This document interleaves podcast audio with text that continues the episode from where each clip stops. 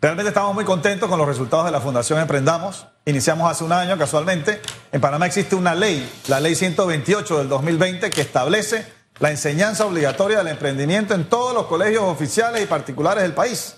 Entonces nosotros eh, encontramos una metodología y eh, material impreso y material también tecnológico para la enseñanza del emprendimiento desde preescolar hasta duodécimo grado.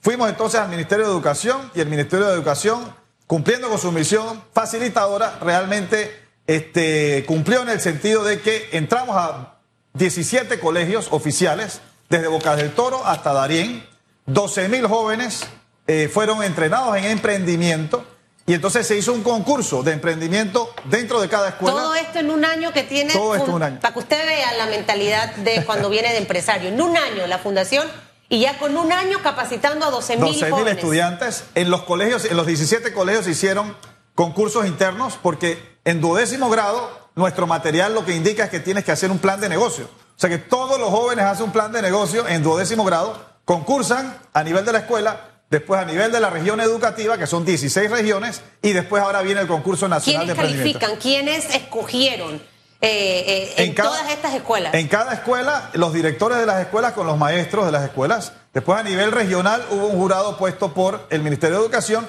y ahora a nivel nacional, que nosotros estamos apoyando al Ministerio para hacer el concurso, están Felipe Herel Rodríguez, que es un gran emprendedor, tenemos a eh, Judy Amado, y tenemos también a Juan Octavio Díaz, de la Casa de las Baterías. Entonces, ellos van a ser el jurado. ¿Y, esto cuándo es? Esto es el primero de febrero a las 8 de la noche en la Ciudad del Saber y va a ser transmitido por eh, Oye TV, Canal 7. Oiga, invíteme por favor. Por supuesto, están invitados. Yo, quiero ir y dígame algo. Eh, ¿Cuál va a ser el resultado de esto, de estos jovencitos que llevan un año? Porque es que emprender no es una cosa de la noche a la mañana y ya eres rico y eres millonario. Aquí hay sacrificio y momentos duro, donde lloras, donde estás estresado, porque no dan los números. Entonces, la vida de un emprendedor no es una vida fácil, pero estas capacitaciones ayudan a fortalecer esa mentalidad positiva para poder salir adelante.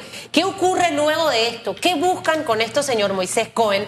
Y esos chicos que nos escuchan que van a entrar en marzo este año a la escuela, van a estar preguntando, pero es que yo quiero participar, porque es que yo quiero prepararme no para trabajar en una empresa, yo mismo quiero ser el empresario. Así es, así es. Mira, la verdad estamos muy contentos porque hemos visto el desempeño de estos muchachos, el crecimiento como personas y como empresarios que han tenido, porque muchos de ellos no hablaban en público, muchos de ellos no, tenían una autoestima un poco baja. Entonces parte de nuestro programa es subir la autoestima de estos muchachos que no le tengan miedo al fracaso, porque en Panamá mucha gente no hace nada porque tiene miedo a fracasar. Y si fracaso, entonces me van a criticar y se van a burlar y me van a hacer bullying. Y lo que estamos enseñándoles es que el fracaso es parte de la vida. Uno se cae y se vuelve a levantar. Estos 12 muchachos que ustedes van a ir al concurso, si Dios quiere, se van a sentir muy orgullosos como panameños. Hay una muchacha de la comarca Nueve Buglé, tenemos en Boca del Toro, en Darién, en Chiriquí, en Los Santos, en Veragua, Panamá Este, Panamá Oeste, Panamá Centro. Panamá Norte, Colón, todas estas provincias van a estar participando y son muchachos que han crecido. Y yo me siento muy orgulloso de ellos. Eh, los jóvenes que tú mencionabas que van a entrar ahora, ya la ministra de Educación aprobó para el año 2024 el programa de emprendimiento.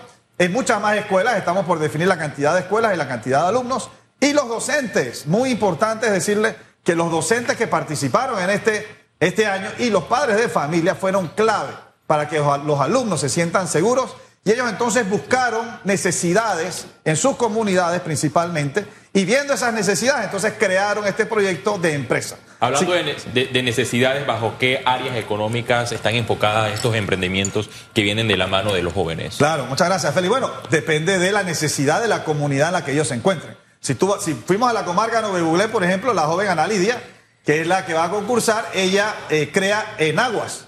Entonces ella creó su propia empresa que se llama Confecciones Alsma ya la tiene confeccionada y ella vende en agua. ¿Confecciones qué? Confecciones Alsma. Alsma. Alsma.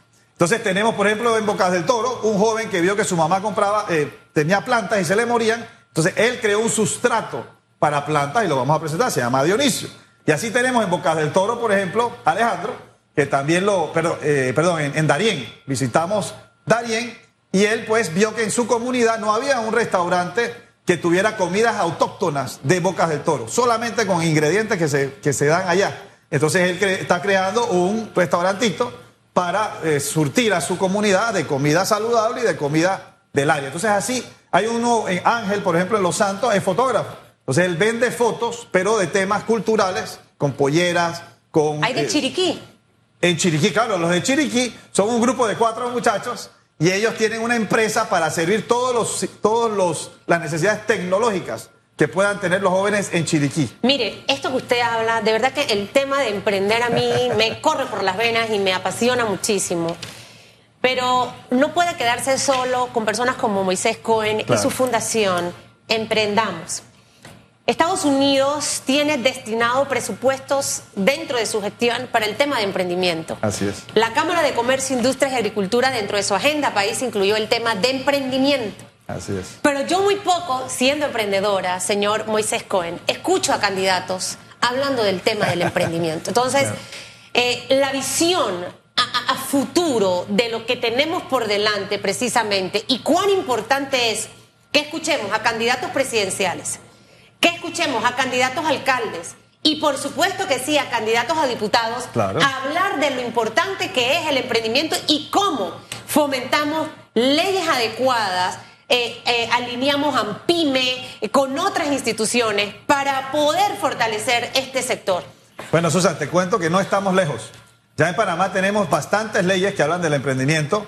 Eh, AMPIME, Senacit, la Ciudad del Saber están apoyando el concurso nacional de emprendimiento y son parte del concurso también. En Panamá ya tenemos un ecosistema de emprendimiento. Lo que pasa es que tenemos que tener la voluntad y tenemos que ejecutar todas esas leyes y todos esos planes que tenemos. Lo que tú mencionas del presidente de la República, de los ministros, de los alcaldes, de los diputados, tienen todos que tener mentalidad emprendedora. Un emprendedor es aquel que se pone una meta y la logra. Un emprendedor es aquel que con constancia, con perseverancia, con honestidad, eh, con creatividad, con innovación, eh, va, crea una empresa o crea un producto y en el caso, por ejemplo, de los políticos, eh, crean un plan que tiene que cumplirse. Entonces, los emprendedores lo que hacemos es ponernos un plan, ponernos metas y hacemos todo lo posible para que esas metas se hagan realidad lo más rápido posible y con la menor cantidad de recursos posible. Usted como presidente de esta fundación, ¿cómo visualiza estos jóvenes que inician este proceso de emprendimiento en, el- en los próximos años?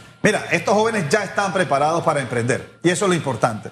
Nosotros, por supuesto, les, los motivamos a que vayan a la universidad. No es que ahora porque van a tener su negocio no van a ir a la universidad. Es importante que vayan a la universidad y se preparen. Pero ellos ya están listos para que cuando vean una oportunidad, ellos la van a aprovechar y saben cómo hacer un plan de negocios, saben cómo presentarse, por ejemplo, a una pyme que da capital semilla de dos mil dólares, por ejemplo, una ciudad del saber que te apoya con oficinas y con capacitaciones para que tu emprendimiento pueda crecer, una Senacit que también apoya el emprendimiento, tenemos el ITSE, por ejemplo, el Instituto Técnico Superior, que educa en diferentes eh, temas eh, importantes para, para poder emprender. Por ejemplo, ellos tienen la, la carrera de chef. Y uno dice, bueno, ¿qué tiene que ver el chef con, con emprendimiento? Es que si uno sabe cocinar, uno no tiene que trabajar para un restaurante de otro, uno puede hacer su propio restaurante. En todas las universidades, por ejemplo, se debe enseñar emprendimiento. Porque a mí me enseñaron, por ejemplo, derecho en la universidad, cinco años, pero jamás me enseñaron cómo hacer mi propia firma de abogados.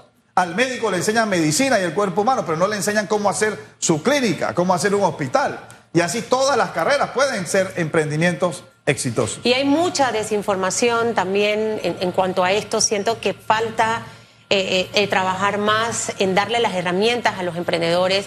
Yo que me reúno mucho con ellos, no sabían, por ejemplo, de Pyme, no saben que tienen Así que es. ir eh, eh, a la DGI, es. sacar su aviso de operación no contribuyente o sí contribuyente. O sea, todo ese proceso legal. eh, para, para ir un poco más a la formalidad. A veces piensan, ah, bueno, pero es que yo estoy en la formalidad porque yo pago seguro y demás, pero la formalidad no es porque no lo hagas o sí lo hagas, la cantidad de colaboradores que debes tener para poder, porque hay mucha informalidad precisamente Claro, por eso. Entonces, esas herramientas, señor Cohen, son vitales. Y, y ojalá que de verdad que qué bueno tener esta fundación.